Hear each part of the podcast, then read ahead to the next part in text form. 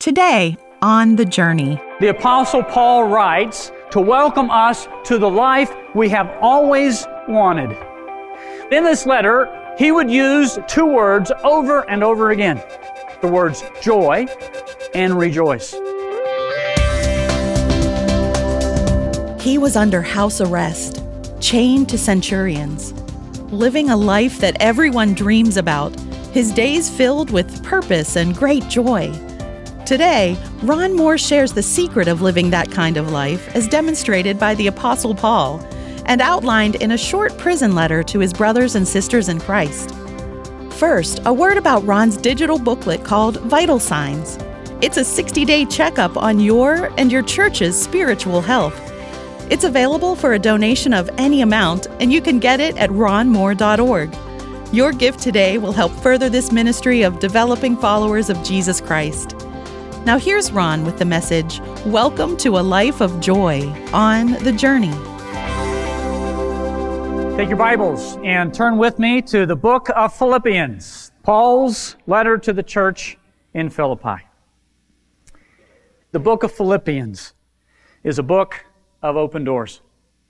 It's a letter the Apostle Paul writes to welcome us to the life we have always wanted. Now, if Paul had typed out his letter to the Philippians and he had sent it to you by mail and you had opened it up, you would have only three pages to read. Not a very long letter. But in this letter, although there would be many topics, he would use two words over and over and over again. These two words, the words joy and rejoice. Joy and rejoice. Joy and rejoice over and over again. And if you would take the letter and you would circle every time he used the word joy or used the word rejoice, you would have circled 14 times in these short three pages that Paul says joy or rejoice. Let me give you some examples. Paul says in the first chapter, just four verses in, in all my prayers for you, I always pray with joy a few verses later, chapter 2, verses 17 and 18. But even if I'm being poured out like a drink offering on the sacrifice and service coming from your faith, I am glad and rejoice with you, so you too should be glad and rejoice with me. Philippians chapter 4, 4. Paul says, Rejoice in the Lord always, and I will say it again, rejoice. Joy and rejoice. Joy and rejoice. 14 times over. Now, reading those words repeated over and over and over, your first thought would be, Paul must be writing from a vacation in Oklahoma while drinking vanilla Dr. Pepper from Sonic Drive-In. What other explanation could there be? Actually, Paul wrote this letter from prison. He was under house arrest in Rome. He had chains on his ankles. And yet he's saying over and over again, joy and rejoice. How could Paul possibly be so joyful in that situation? Look at chapter 1, verse 20. This will give you a hint. Paul says, I eagerly expect and hope that I will in no way be ashamed, but will have sufficient courage, so that now, as always, Christ will be exalted in my body, whether by life or death. And then here's Paul's theme verse For to me, to live is Christ, and to die is gain. To live in the confidence of Christ, to live with the satisfaction of knowing Him, to live with purpose and significance and contentment. Knowing Christ for Paul, that was joy. A life of joy, regardless of circumstances, depends solely on a personal relationship with Jesus Christ. A life of joy, regardless of what you're going through at the present, depends solely on knowing Jesus Christ. We are by nature sinners. We have within us a terminal disease of sin. And there is absolutely no way we can heal ourselves. There's no educational, social, or religious remedy for our problem. The only cure is Jesus. He came to bear the disease of sin in his body. He died on a cross for your sins and mine. And the moment you trust in Jesus Christ alone as the only way you can have a relationship with the living God, at that moment, you know true joy. Until then, you do not. For those who understand and experience that this joy comes from Christ no matter what circumstance in their life, even physical death itself, Paul can say, For me, to live is Christ, and to die is gain because I'll be with Him. Today, if you've not trusted in Jesus Christ, if you have not invited Him into your heart, I challenge you to do that. Revelation chapter 3, verse 20, Jesus Himself says, Here I am. I stand at the door and knock. If any one hears my voice and opens the door, I will come in and eat with him, and he with me. Christ says, I stand at the door and knock. And if you hear my voice, and if you want to experience true joy, regardless of circumstances, just open the door and he'll come in. Okay, some of you are saying, I've trusted in Christ. No doubt about it. And yet, I'm not experiencing that joy that you're talking about. So, what am I doing wrong?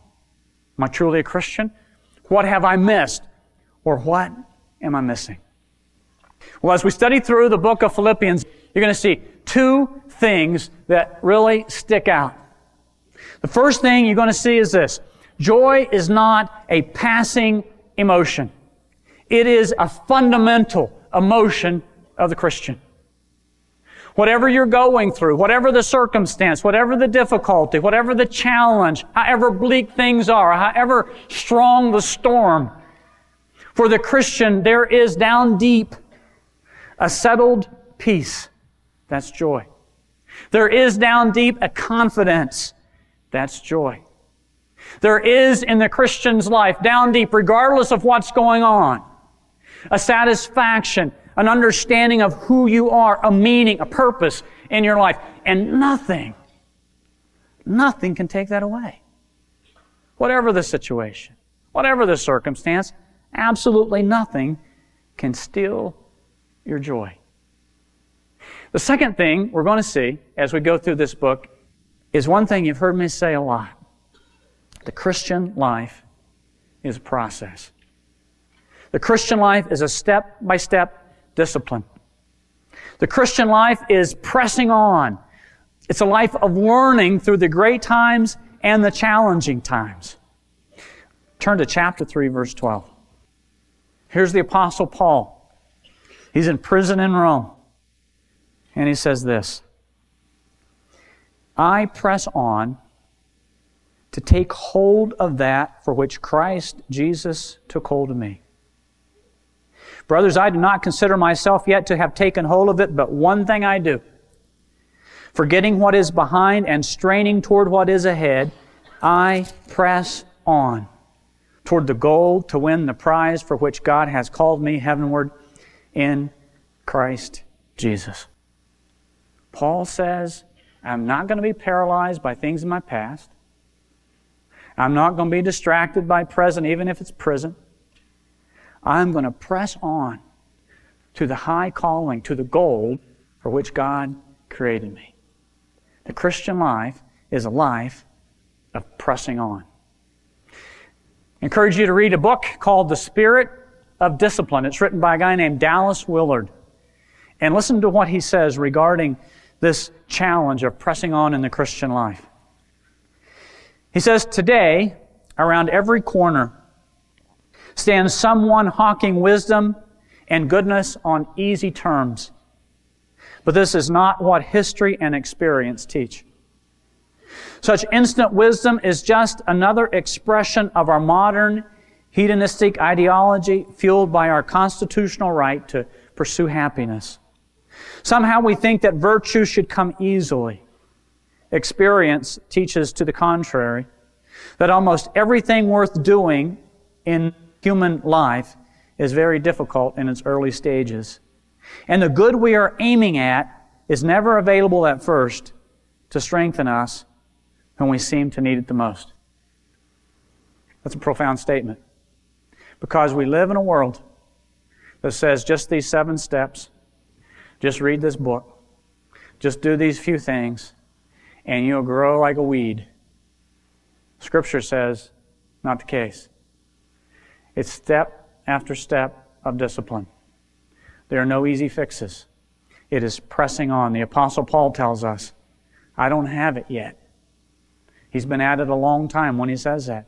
But I press on to the goal of the high calling. There are times in the process of spiritual development when fear and doubt invade our hearts.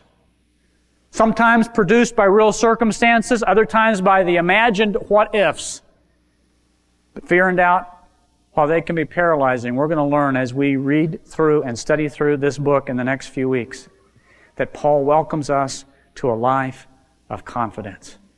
Look at chapter 1, verse 3.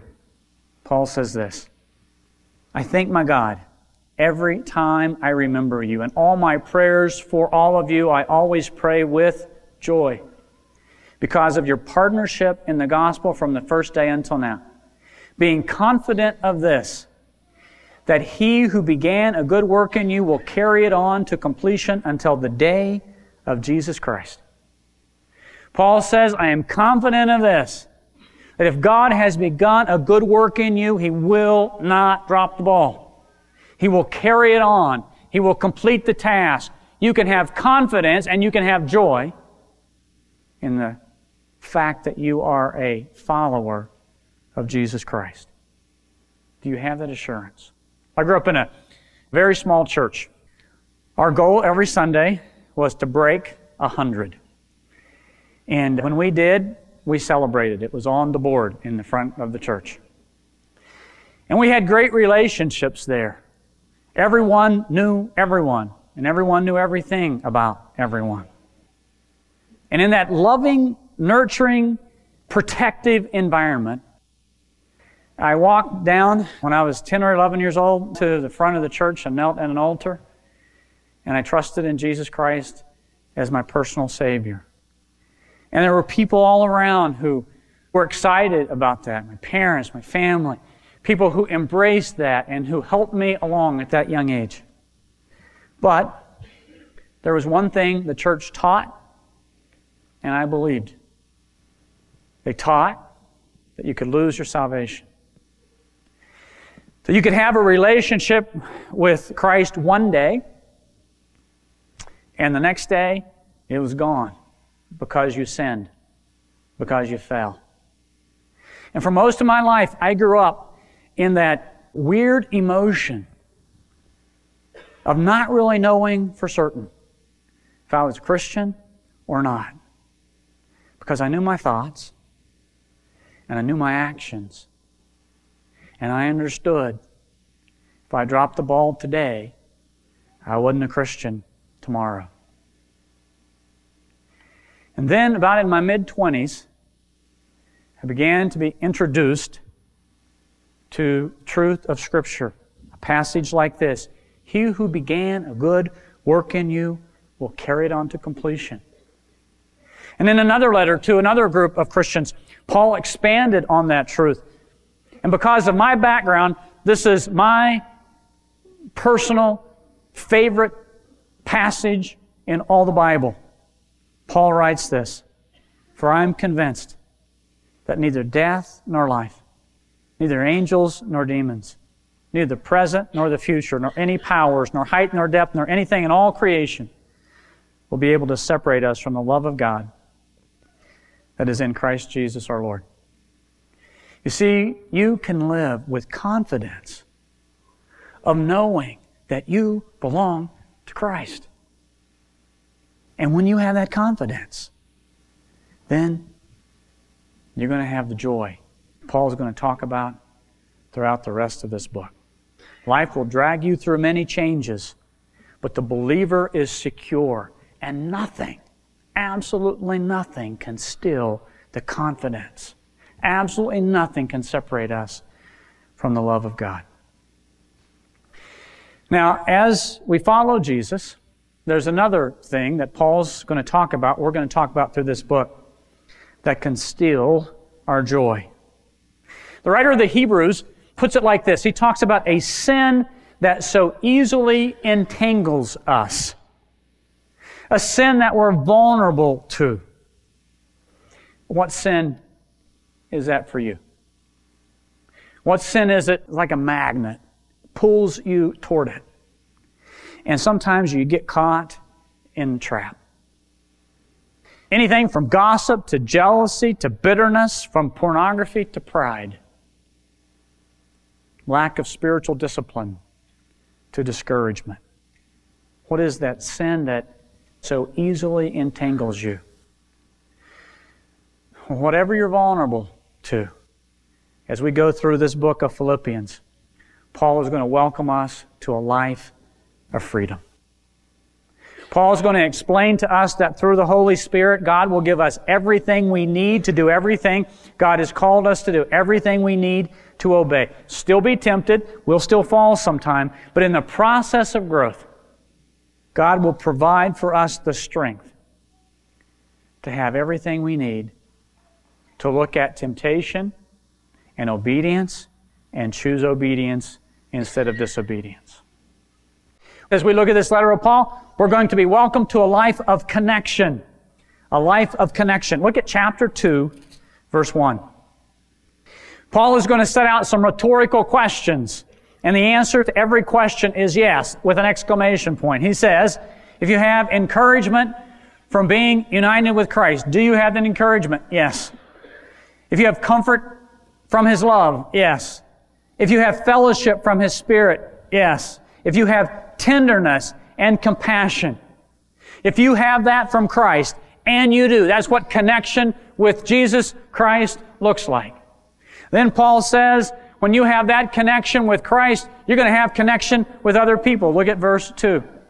Then make my joy complete by being like-minded, having the same love, being one in spirit and purpose. Do nothing out of selfish ambition or vain conceit, but in humility consider others better than yourself. Each of you should look not only to your own interest, but also to the interests of others.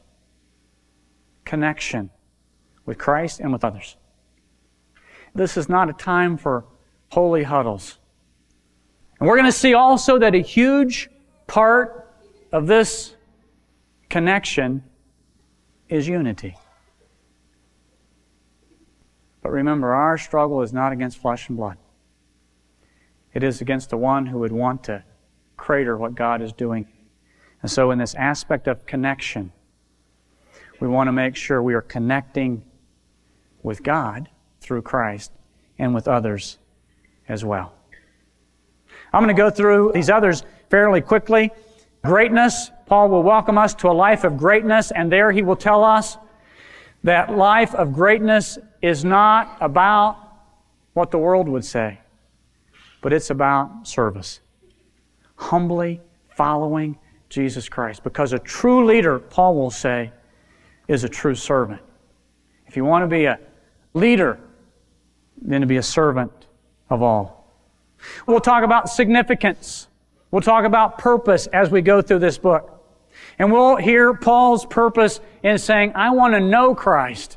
That's really what I want. I want to know Christ. Everything that Christ is and everything He has for me, I want to know that. Significance and purpose.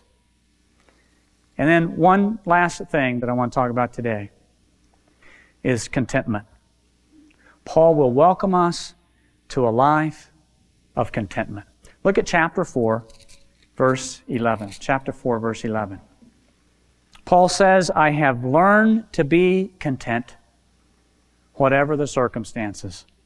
I have learned to be content. A process, whatever the circumstances. I know what it is to be in need and I know what it is to have plenty. I have learned the secret of being content in any and every situation, whether well fed or hungry, whether living in plenty or in want, I can do all things through Him who gives me strength. Paul is saying, I can go through every situation.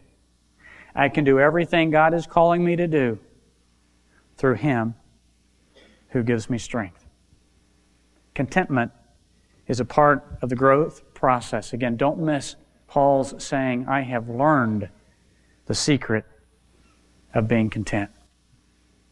Now, the believers in Philippi no doubt had much to learn about contentment, just as we do. But by one measure, they were showing much progress in that area. They were a very generous, generous church. The church in Philippi realized that what God had given them, it was to be used for others. In fact, one reason Paul writes the letter to the Philippians is to thank them for their generosity. They have sent him gifts several times.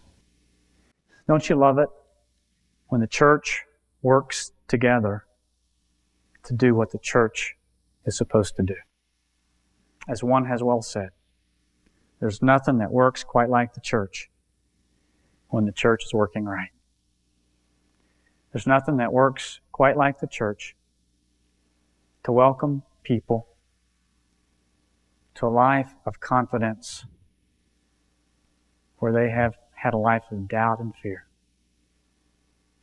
Nothing quite like the church to welcome people to a life of freedom. Nothing quite like the church to explain that greatness is not found in boastful pride but in serving Jesus Christ. Nothing quite like the church to welcome people to a life in Jesus Christ that brings purpose and significance and contentment. And please stay with us. Ron returns in a few moments with a look at our next time together. Unity, freedom, and worship are critical measures of the Christian church. Our spiritual health or affliction is proved by how we demonstrate these three virtues. In his PDF devotional titled Vital Signs, Ron Moore offers a checkup for you and your congregation. Its 60 days of spiritual challenges chart the fragile nature of unity, the delicate use of our freedom in Christ, and the correct expression of public worship.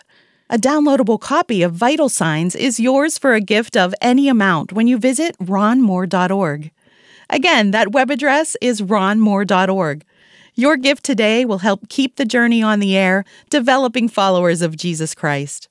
Now, here's Ron with a preview of our next broadcast. Filled with the fruit of righteousness that comes through Jesus Christ to the glory and praise of God. Isn't that a beautiful phrase? Filled with the fruit of righteousness. What does it mean? Let me read this to you. I read this in it's a great book, Spirit of the Disciplines, Dallas Willard. He explains it. Listen to what he says. I submit my tongue as an instrument of righteousness when I make it bless them that curse me and pray for them that persecute me, even though it automatically tends to strike and wound those who have wounded me. I submit my legs to God as instruments of righteousness when I engage them in physical labor as service, perhaps carrying a burden the second mile for someone whom I would rather let my legs kick. I submit my body to righteousness when I do good deeds without letting them be known, though my whole frame cries out to strut and crow. And when I do, I offer up my body as the place of God's action. To be filled with the fruit of righteousness means you offer up yourself as the place of God's action in your home, in your marriage, in your neighborhood, in your world. Here's the prayer Heavenly Father, please enable me to live in a way that proves beyond any doubt that Jesus is in control of my life. We hope you can join us for that message next time. And please remember to get your copy of Ron's PDF devotional titled Vital Signs it offers a spiritual checkup for you and your congregation. Vital Signs is available for a gift of any amount when you visit us at ronmoore.org. Plus, we invite you to have a look at our church website at biblechapel.org. There you'll find information about our online worship services and special events, along with Ron's recent sermons, devotional thoughts, and podcasts. Again, that address is biblechapel.org. biblechapel.org. And if the journey has made a difference in your spiritual life, won't you invite your friends and family to listen as well? We'll thank you, and we think they will too. Finally, please keep in mind that the journey relies on your generous donations to remain on the air, developing followers of Jesus Christ. Your gift today will be deeply appreciated. You can give at ronmoore.org or you may call 724 731 2018. Thanks for listening, and we invite you to join Ron Moore next time as we walk together on the journey.